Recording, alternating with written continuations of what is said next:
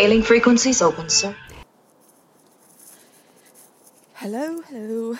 This is Marie of Kobayashi Marie, and I'm here for another Star Trek stroll to think out loud about uh, Star Trek Discovery Season 3, Episode 6 Scavengers, in which we are reunited with Book.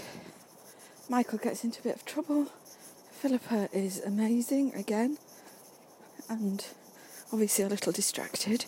And Saru is put into a very tricky situation. When we first met him in Burnham in season one, there were clear trust issues there. And over the years of them working together, um, they've obviously overcome that, but as he said himself, things are slipping backwards and he's not sure if he can trust her anymore. In fact, I think she's proven to him that she can't be trusted. She can't be trusted, even though her motives were genuine. And in fact, Admiral Vance, even himself, said he might have listened to her. But it's easy to say that after the fact, isn't it? But definitely felt that he felt Saru hadn't managed the situation properly. And as a result, I think uh, Michael finds herself now as chief science officer and not number one. Who is he going to? Who's Saru going to pick for his new number one? I think it may, unless we get someone new in. We can't have any more new people. Surely we've got we've got enough for now. Um, I noticed uh, Nilsson get her on-screen command moment, so maybe she's the next one. Yeah, I felt a bit sorry for Saru. He's trying to do his best. Michael's going rogue. Having said that, she and Philippa were particularly good. Uh, heading off to find the black box proof they needed and to rescue Book. Yeah, a little bit more about, we learned a little bit more about the, not a lot, but a little bit more about the Emerald Chain, Orions and Andorians collaborating on some adventures. And actually, as a result of the rescue mission, we also get another new character, but quite liked him, uh, Ryn, the Andorian, who's had his antenna removed, which was terrible torture. So apparently he's going to survive, which is good. So we're going to get, hopefully he'll be included a little bit, because I think he might have he might be able to help them with information or he'll know things uh, from being involved in that tribe or grouping or collaborative, whatever they're calling themselves. Michael's still obviously trying to find out about the burn, so that's that's going to be top priority now. And then she and Book finally have at moment, and okay, fine, you know, we could see that coming a mile off. I'm not even going to go there. Um,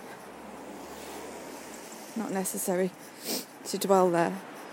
Linus was quite funny the way he keeps popping up, trying to beam in and out of places and not quite getting it right. So that was that was quite amusing. And then Tilly yet again becoming uh, a voice of reason or astuteness um, in advising Saru. you need, I don't know. I guess she really likes her science job, but she's good in other ways as well. I think what's interesting now is that having gone from being the earliest season, earliest time point for Star Trek when it first started, so things were behind so they didn't have beaming badges and that kind of thing, they're now the furthest forward ever. So we've got programmable matter, which looks great. I love their reactions to it. That was, you would, wouldn't you, back in a sweet shop if you got all of that technology to play with a thousand years from now. Uh, yeah, so the holo pads and the have been retrofitted. The nacelles are detachable that Detmer spotted before. Um, yeah, I really like that. So let's talk about Philippa. Wow, I love her as a character. Anyway, but she's definitely, definitely brewing something.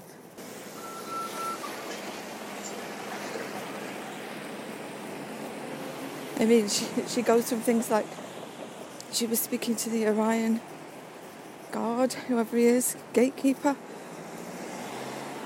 and she was like, form sentences when he couldn't speak properly. And then she creates this weapon out of not very much and declares, I love me. it's quite right. She's brilliant. And then she has these weird flashback moments. And um, trying to figure out what she's seeing, it's kind of At first I thought she was it was the the death of the of of her Earth counterpart, so the death of Captain Georgiou at the hands of the Klingons. But then something else, she said something that made me wonder if it was if she's seeing her original Michael's death. I don't know Something's stressing her out and it's getting worse. So we'll see where that goes. And next week's episode is, I'm not, I must say, I don't think I've ever said this. I don't go looking for pictures or trailers or anything for the following week's episode. I just don't, uh, don't bother. I like it. I like just to watch as a fresh surprise. But I did notice when I was looking up casting for this week that next week's episode is called Unification 3, which seemed a bit of an odd title. So I went off looking for Unification 2 and 1 and found them in The Next Generation Season 5. Um, so I'm going to have to go and rewatch those this week, uh, just in case there's a connection. If there isn't a connection, it doesn't matter, does it? Still watching more Star Trek. But they, um, those two previous episodes involved visits to Romulus